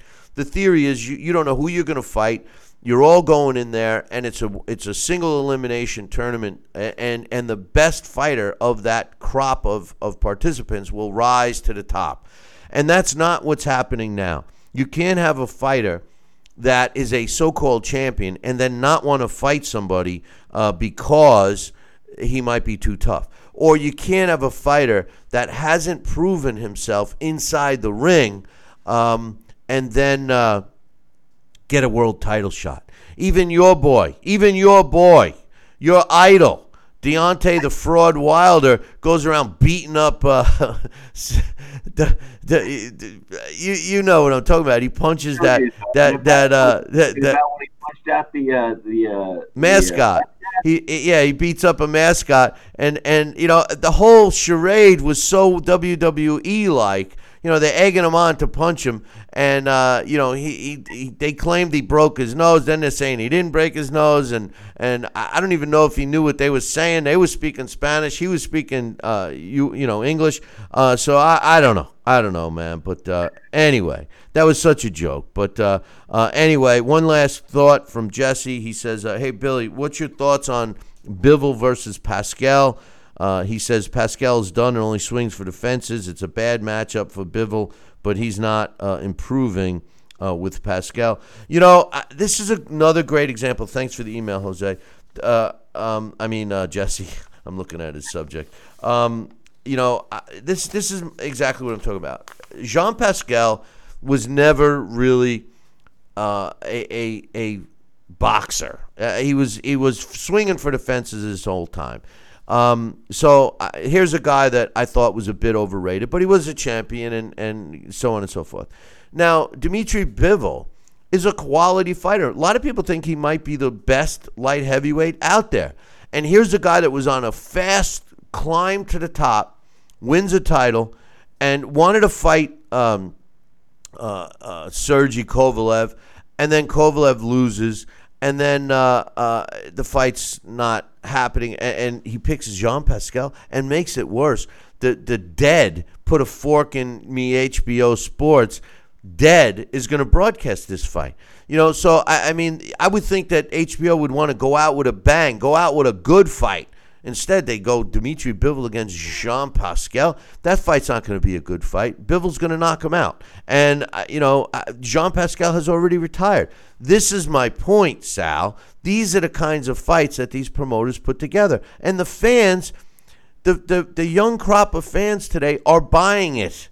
They're buying into it. If they weren't, they would they wouldn't be putting on these fights the, you know what? The young fans today have to educate themselves about this sport. Go back, go on YouTube, spend a day, watch some old fights. And I say old look at fights prior to 1980 or even some early 80s fights, but prior to 1980, and you'll see real fights. You'll see guys and understand who the guys are that are fighting each other and why the significance of that fight was happening. Today, all you have is WWE. Boxing has become WWE, Sal. Yes, and, and to a degree, you you were right on the money, and and like I said, it uh, it'll have its ebb and flow, and uh, we will have uh, uh the young fans that will help sustain the interest, and we'll have the older fans that will have the interest, but wait for the games to change the way it used to be. It'll never be the way it used to be, and so we come to terms and we say, hey, it's still the sport we love. We just got to hold on and, you know, make the best of what we uh, remember and uh, see what they can do to make these fights happen. I mean, that that's just it. The the promoters and the, the, the managers and the fighters themselves, they protect their own, they do this, they do that. And it, it's it's politics today. It's, it's everything. Who's going to take a side step? Who's going to take a payday to – to not uh, have a fight and who's going to step up and who's going to evolve and who's going to be uh, in a title fight, but just be an opponent. Who's going to have this? It's it's this the whole promotion. You're a mm-hmm. commodity. Well, you, com- you you just said you just said something that that was never used to be said. No. In a way, no. What I mean is, in a way, who's going to be the opponent? Okay, there was always an opponent, but what evolved in the last decade is the definition of on the A side. Now the A side, the yeah. A side fighter, all of a sudden that is the guy that gets to negotiate. I want to be. I want to. I'm the A side. I get to come out last. I get to be announced last. I have my team carrying all my 97 belts that I've accumulated in three fights, and he can have his 96 belts uh, second. You know, um, but the truth of the matter is, is that you know, in boxing, what has to happen is you got to have the fighter earn his spot. Because it's discouraging for young kids that are in the that are in the sport now and they see no matter how hard they work unless they sign their life away with some greedy uh, promoter or manager they're not going to get the opportunity. And that's the way it, it works. Now that's the way it always worked. But it's a different level now. Fighters don't have to fight and fight real fights to get opportunities anymore. Fighters just need to fight somebody. And that's the sad part. And the fan base today, at least a majority of them, don't recognize it. They don't they don't complain like we are. And I, my complaint isn't that we don't have a lot of boxing available to us because we certainly do. My complaint is we don't have any real fights available to us. Consider this. Somebody signs with PBC and then they don't fight anyone. You know, I, somebody, uh, what what's happened, Sal, is the success of the UFC. When Dana White set up the UFC, he set up a league. It was something that if boxing would have done that 50 years ago, we wouldn't be having the issues we have today. He set up a league. Then all the powers that be in boxing saw how successful it was, how profitable it was, how much more control they had over the fighters in terms of who fights who and when they fight and what the purse structure is, et cetera, et cetera, et cetera. That's what a league does. That's what football and and uh, you know American football and, and Major League Baseball and, and the NBA and the hockey. They're leagues. And in order to be a league, you got to be on a team. In order to have a team, you got to follow certain rules. And the leagues have a, a union, the players' unions, and they get certain amount of, of rights. And, and the teams can't do this and can't do that. It's structured. And, and the UFC is very similar. Boxing is not. So what do you see? You say, and behind closed doors, everybody says, "Oh, you know, the UFC model. That's really good. It would be great if boxing could be a UFC. Of course, it would be great. But how are you going to do it? You'd have to nicely ask the, the, the sanctioning bodies to just walk away and let you form a league. They laugh at you. So what do they do? They start parading around like they're the only legitimate sanctioning body. The WBC thinks they're the only one. The WBA thinks they're the only one. IBF and WBO, respectively, the same thing. So when you become a fighter, when you become ranked in one of their rankings, then you are, a sense, signing on with them.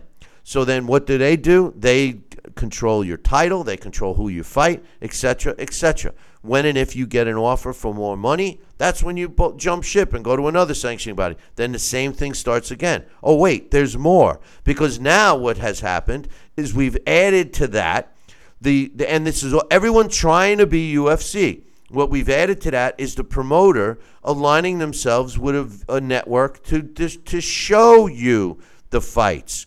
So now it's it's become where if you used to choose a fighter, this guy's my favorite fighter, or that one's my favorite fighter, and you would follow that fighter through thick and thin. Then you say, well, okay, this sanctioning body is my sanctioning body. I'm going to follow all the fighters in this sanctioning body because they're the better fighters. Now, with the way it's unfolding, you're going to have to say, well, this promoter's my favorite promoter because he has some of my favorite fighters, so I'm going to have to subscribe to this service to get all of his fight. I mean, it, it's going level upon level upon level, and what we are ending up having, Sal, realistically, is we have a whole crap load full of. I almost slipped radio stations. I almost slipped. Um, I, you know, I, I, I, we, we have a whole crap load of different mini boxing uh, um, um, groups or or leagues, if you will, to a degree. Uh, you know, we don't have one unit. What we need is unified in boxing, not not separation. And that's what we have. We have people that are going in different directions. Fighters, fans have to uh, subscribe to a specific network to watch their favorite fighters, or they have to align themselves with a specific promoter so that they can see it. It's it's it's a mess. Yeah, yeah, it is, and you know, it, it's it's never gonna revert back. It's never gonna. It, it's only it can only evolve and hopefully have some uh, uh, glimpse of what it used to be. And you know, you're talking about tournaments, you're talking about the the top, you're talking about, and yeah, I mean, why not? I've often said, why can't boxing become a league? Well, because there's too much money with promoters, managers, the whole thing, the whole dice up, and everything else. And it can, though. It can. They, it, even, they, but they can. But, but they don't want to lose control, Bill. That's the big thing. They don't want to lose control. Uh, and here's the thing. I think why not? Look at every state, the 50 states the United States. Why can't there be in, in every weight class one state champion? And they go through a tournament that's going to last every uh, year. Every two months, they got to fight and eliminate. You have a national champion in each country, and then the national champions fight each other.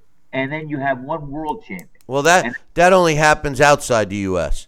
The U.S. fighters don't want to do it. And and wait, let me just say this: you're right. We could have a league, and you're right. Uh, that the, the whole thing is is that it's about money. And I came up with a system that we could continue to use the four major sanctioning bodies and develop a league that would work in boxing without asking these these you know uh, uh, sanctioning bodies to let go of their cash cows, which are which are the fighters themselves, and they can keep their claws in the mix and be just as greedy and, and deceitful and and you know uh, uh, villainous as they are, um, and we could still have a league. But that then there's another problem that will pop up.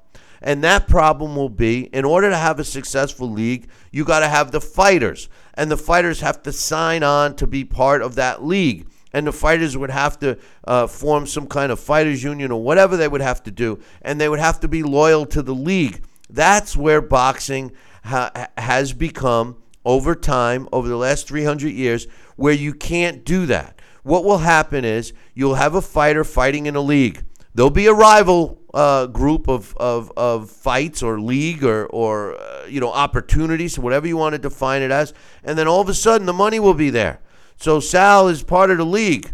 I'm not, and I I challenge Sal to a fight, and Sal says, "No, I'm sorry, I'm part of a I'm part of this boxing league." And we say, "Yeah, but your next fight at the boxing league, you're going to make a hundred thousand. You come and fight me, you're going to make five million. And Frank said, and uh, then Sal says. Uh, what boxing league? Uh, no, I'm, I'm with you, man. I'm with you. And that's where the problem lies. It's about money. This is called prize fighting, Sal. I'm not going to blame a fighter for making money, but there's so many things. We laugh about it, but that's the God's honest truth of how it is. Well, it is, and and you just reminded me of one of my old mantras. I said it is called prize fighting, and they should fight for That's why I undeclared first. I mean, meaning like It shouldn't be negotiated before. Well, this guy's going to get this, this guy's going to get that. Let's have a pot of money and let the winner get 60%, let the loser get 40%. And this way, they- they'll both have to fight for it.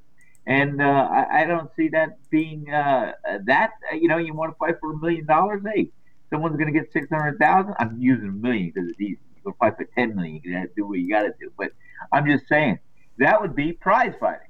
The the winner gets the bigger prize, and uh, those those little steps would keep the interest and keep boxing uh, in the forefront. And you know, but those are things that are unrealistic to happen, and and and uh, we're just past the point of no return. And like I said, we got to hold on, win, lose, or draw, how we like it, and it's going to just do it with the, the, the, the sanctioning bodies and with the evolution or or opposite of that is going to allow. It's just going to be the same rhetoric, the same voices, the same thing, and we're never going to see what we would hope to see from the game again. ever. You're right. Got a cou- couple more emails. We'll read. This one's from my man uh, James. He says, "Hey Billy, first uh, let me say that I'm kicking myself for not emailing you six weeks ago. I almost dropped you a line asking if HBO was leaving the fight game. Then I convinced myself that I was reading too much into the crappy pay-per-views and the sporadic broadcast schedule they had. Uh, the writing was on the wall."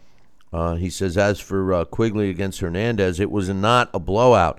I'm not saying Hernandez won the fight, but he totally he looked really good in the, in a lot of the middle rounds. It was a one or two round difference at most. Uh, finally, he says, I have uh, I have to pick Broner over Pacquiao in their upcoming fight. Pacquiao's an all-time great, but at this point, he's past his prime.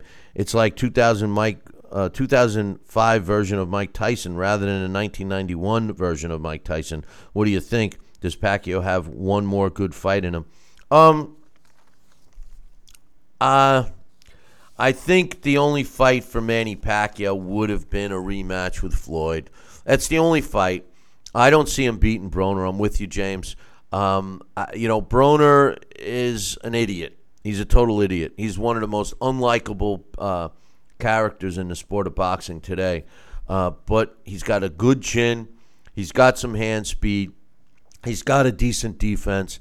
He's going to give Manny Pacquiao trouble. Manny Pacquiao is going to try to go in, and uh, Manny Pacquiao uh, to beat Broner, he needs to stop Broner. Um, Broner does have a tendency to, to stop throwing punches, but Manny's reflexes and his movement isn't quite as it used to be, and he's going to be in a position to uh, uh, get caught. I, I don't like the fight for Manny Pacquiao, but uh, uh, in any event. I got another one here. I got, uh, let's see, how many more do I have? Uh, I got two more. I got two more. Let's let's get this one out of the way. This is from my man Matt. Matt out of Buffalo. I got to get fishing with my man Matt at one point. But uh, he says, Hey, Billy C., how is it possible that the PBC finally gets a rights deal and immediately makes everything all crap? He says, I can't believe the dumpster fire to create Broner against Pacquiao as a pay per view and the bogus Spence versus Garcia. See, I think that's a good fight, Spence and Garcia. He says this stable has in house fights up the wazoo, and they aren't even on the horizon.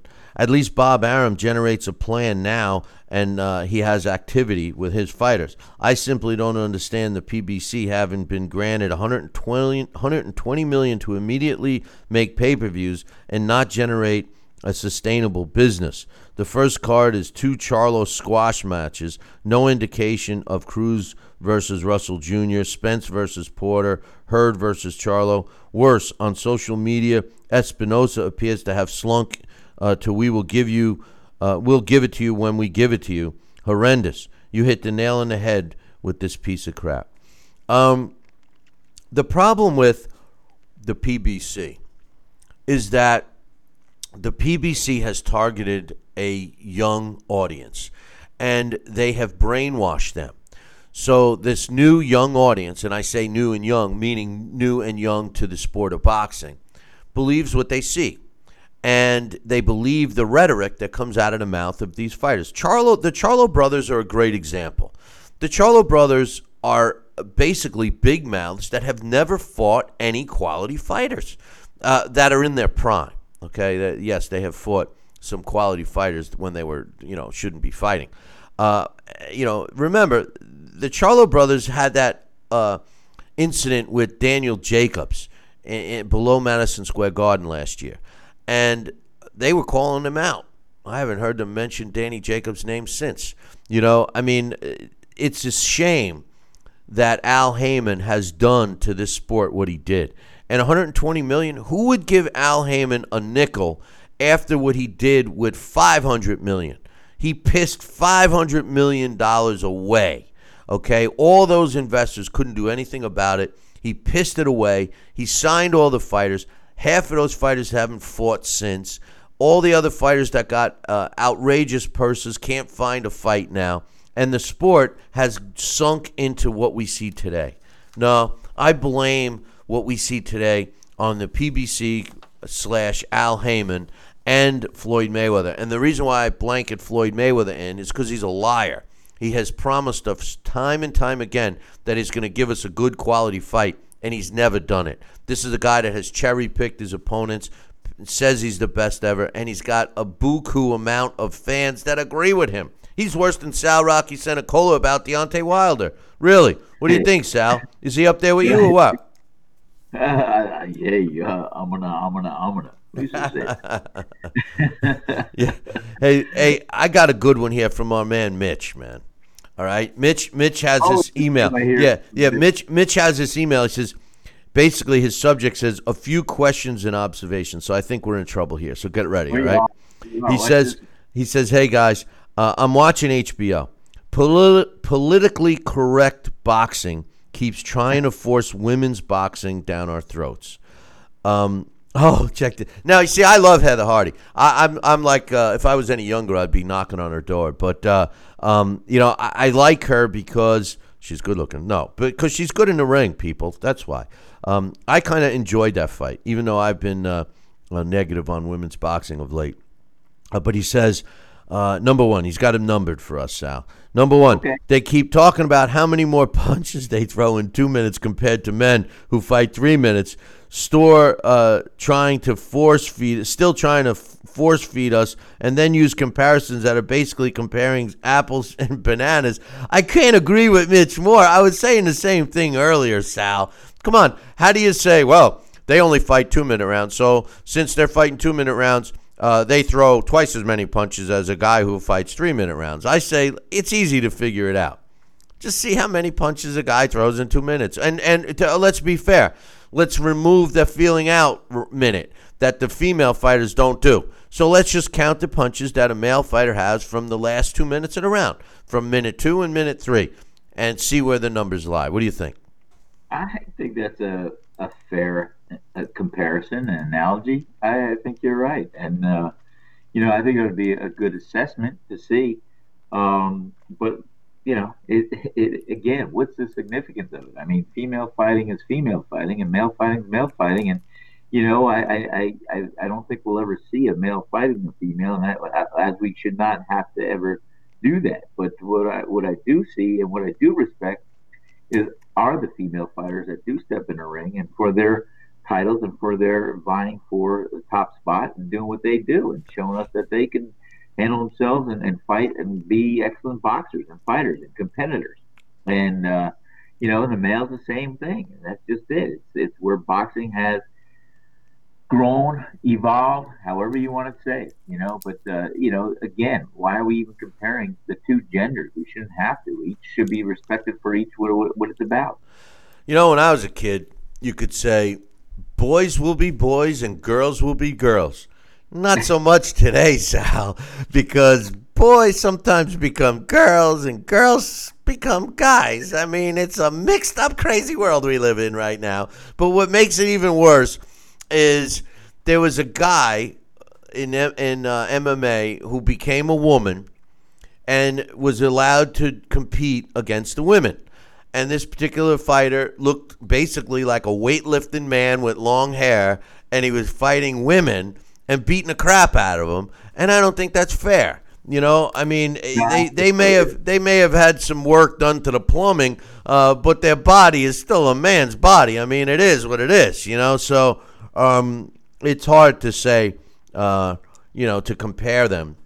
Uh, it's it is what it is. But uh, all I know is the world she's a changing. Uh, you know, uh, boys were boys when I was a kid, and girls were girls, and well, it ain't that way now. But uh, in any event, he said, "Did you see Steve? What you talking about? Willis accidentally on purpose blow the foul call in the first round of the Andrade fight." This is the same Willis who missed a similar call in Triple G against Lemieux and Chocolito against Rungvisai, the first fight. He, he says, which cost Roman the fight. All clear fouls that deserve disqualifications, especially in the case of Andrade, a warning or a point deduction in the case of Triple G, and a non call knockdown in the case of uh, Gonzalez. Uh, but guys like you and Sal rate this guy number one on your pound for pound referee list because you like the googly eyed faces he makes. Come on, Billy C. Call this guy out. Andre couldn't be suspended uh, or at best deducted a couple of points. Um, I can't stand Steve Willis. I think that he is making a mockery of refereeing. I don't even think he's a good referee, as my man Mitch points out here, that he misses calls because he's too busy trying to get on camera. I think commissions like New York State Athletic Commission make themselves look extremely foolish when they continue to give this guy the work when they have way more competent referees out there, um, like Ron Lipton. You know, I'm not just saying that because I know Ron. Uh, Charlie uh, Fitch is a great referee. He he did the Danny um, uh, Daniel uh, Jacobs fight last night, and uh, my man um, Harvey Dock is also great. He did the uh, Heather Hardy fight. So I'm with you there on Mitch. You have any thoughts on that, Sal? Yeah.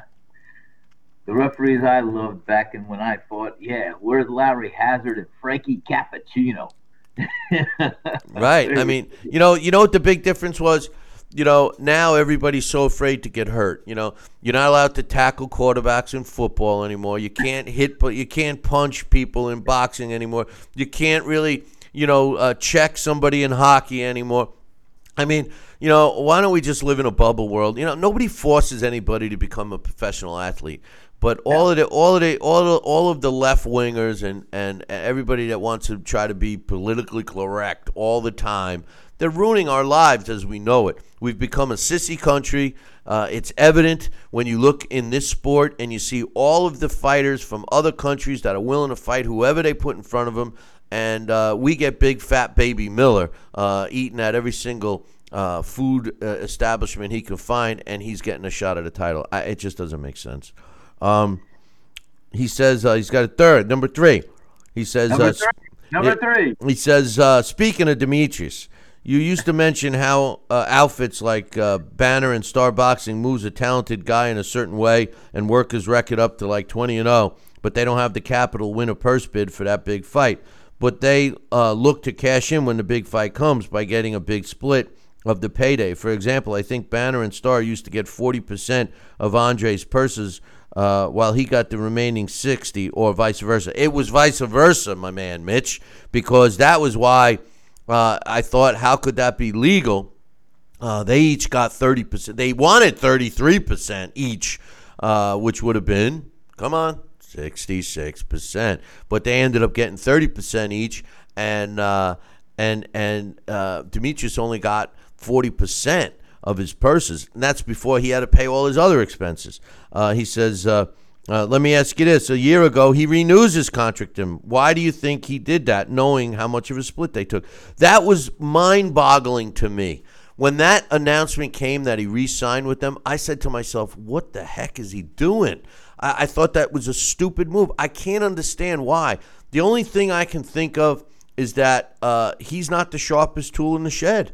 That that someone he doesn't have enough people around him that cared about him that tell him, "Don't do it, Demetrius." What's your thoughts, Sal? I don't know. It's uh, you know there there could be uh, things that we are not aware of of what would influence or what would make him decide to resign. Wait, wait, wait. Let me let me ask you this. Go you, for it. By re-signing with them, you're signing sixty percent of your purse. Now, I ask you again: Would you yeah. have done this? Well, I learned a long time ago, Bill that 60% of something is better than 100% of nothing. Uh, but if he would have changed promoters, he would have had to only give up 33% or 30%. True. and, and actually, actually, that's management. Promoters shouldn't be taking that much.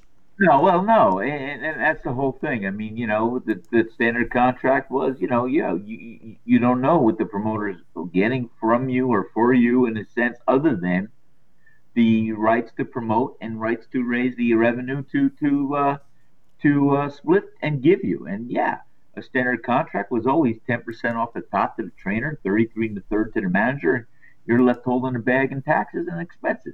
right. and some and somehow to promote and somehow to somehow the promoters let me let me tell you somehow to promoters will will all, all the money that they may have used to help promote a fighter they end up charging the fighter for that so they get they get that deducted out of their purse and oh by the way uh, they use it as a write off on their taxes so they end up getting to keep most of their money too it's such a it's such a joke but uh that is what it is. That's been going on forever. And He's, that's the same thing with Haymon and, and the investors. Don't you think all those investors that gave him five hundred million dollars, it was a deduction or a write off for them. Haymon made a living, and uh, everybody else made a good fat cat living for a little while, and and and, and they won. But except got, you know who lost on that deal besides the investors, and the investors didn't invest in the boxing. That what they did was they invest they invested in in funds that were given to their their guy who was in with Al Haymon to make the investments for them, and he chose to make it into the con, which was uh, Al Haymon. So so there was no repercussions all those investors could do except pull their money from this guy, which they all did. That was all in the news uh, two years ago. Uh, but how does the TV networks? Turn around and give Al Haymon more cash to spend because he's going to piss it away. And Al Haymon, you know, the joke of it was so many people thought Al Haymon was being good for the boxers. Oh, he's getting them more money. He's getting them this. He's getting them that. Yeah, uh, only a handful of them. And look what has happened since. You know, Al Haymon was making money for Al Haymon. No, everyone forgets that he was making money, and I love it when people say, "Well, Al Haymon wrote the check. He's paying this guy." Uh, no, Al Haymon has never reached in his pocket for a nickel of his own money ever. He has never ever reached into his pocket. He has spent other people's money. You know, it's that simple. Anyway, he says uh, number four. So let me continue. Uh, Andre. Is this a 10 count? No, no. Actually, this is number three again. He says, so let me continue at number three. Andrade just renewed with Banner and Star, but now he's with Daznan. It's unclear if he's with Matchroom Boxing or simply with Daznan via Star Banner. I don't know. I thought that he, no, he did not. He is not with Banner and Star anymore. He has, uh, uh, he has uh, uh bought himself out of the contract and he signed with Matchroom. And Matchroom is got the deal with Daznan. Uh, so that's what that that's why he signed off and then got screwed out of his first fight and then fought for the first time uh, last week. He says, "Do you think outfits like Star and Banner have a goal to build a guy and then take a big buyout from Dazn via cash out, or is their goal to build up a guy and then loan him to a bigger promoter, allowing him to get their sixty or forty percent of a bigger purse?" Uh, or a winning purse bid, and still able to retain him under contract for future fights. No disrespect to Artie Pelullo and Joe DeGuardia, but I hope Andre is exclusive to Hearn in Matchroom. Um, he is. Andre uh, bought out his contract uh, from uh, uh, Joe and Artie. Um, but I think that outfits like Star and Banner Promotions do their goal is to get a guy, build him up against bums locally, and then uh, get that big fight and if they have to cash out at that time or not, they they do. Um, Joe DeGuardia, I'm good friends with him. Uh, he is a, a, guy that never really invests a ton of money aside from local small shows.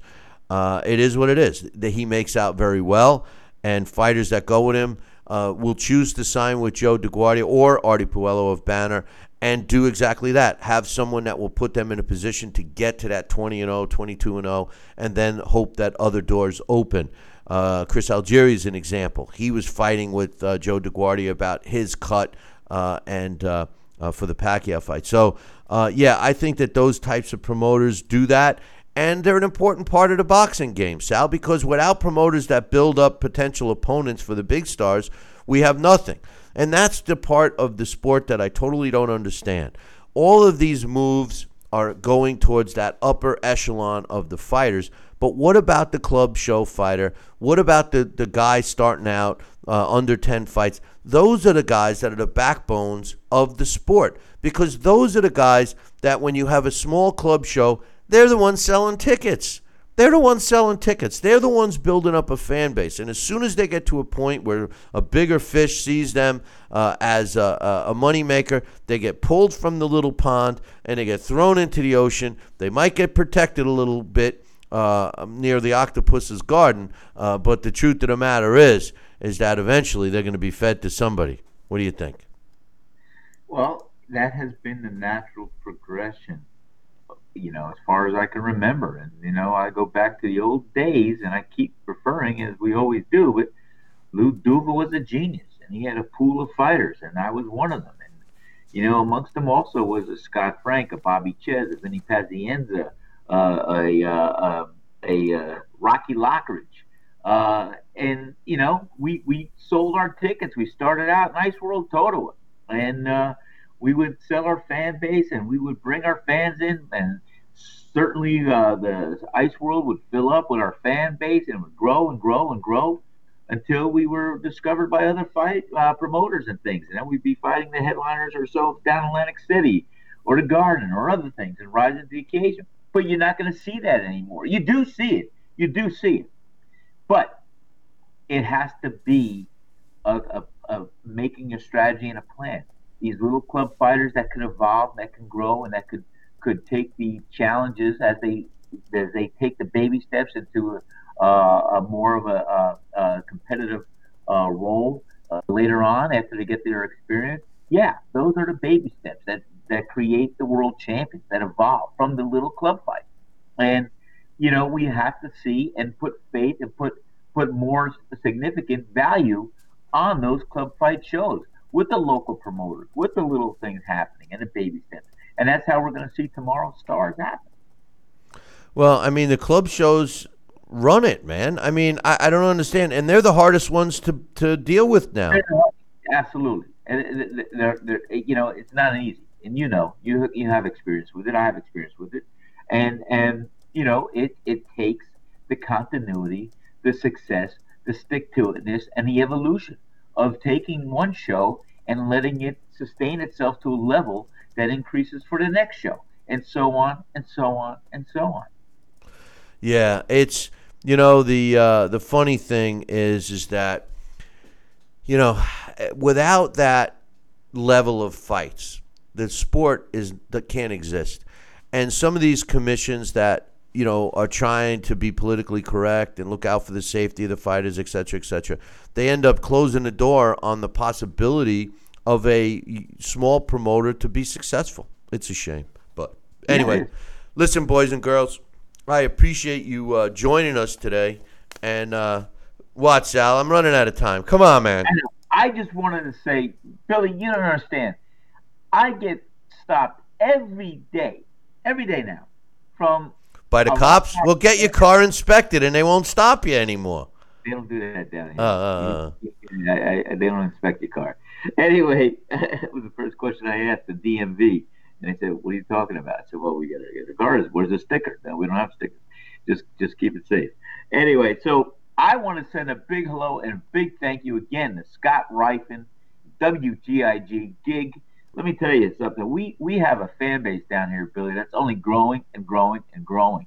And uh, I, I love the men and women that come up to me and talk about the show and that they've heard it, they love it, they look forward to it. So I just want to give a real big shout out to Scott Rifen, all our friends at WGIG 1440, and thank them very much for the opportunity, and all of our fans down here in Southeast Georgia that listen to us.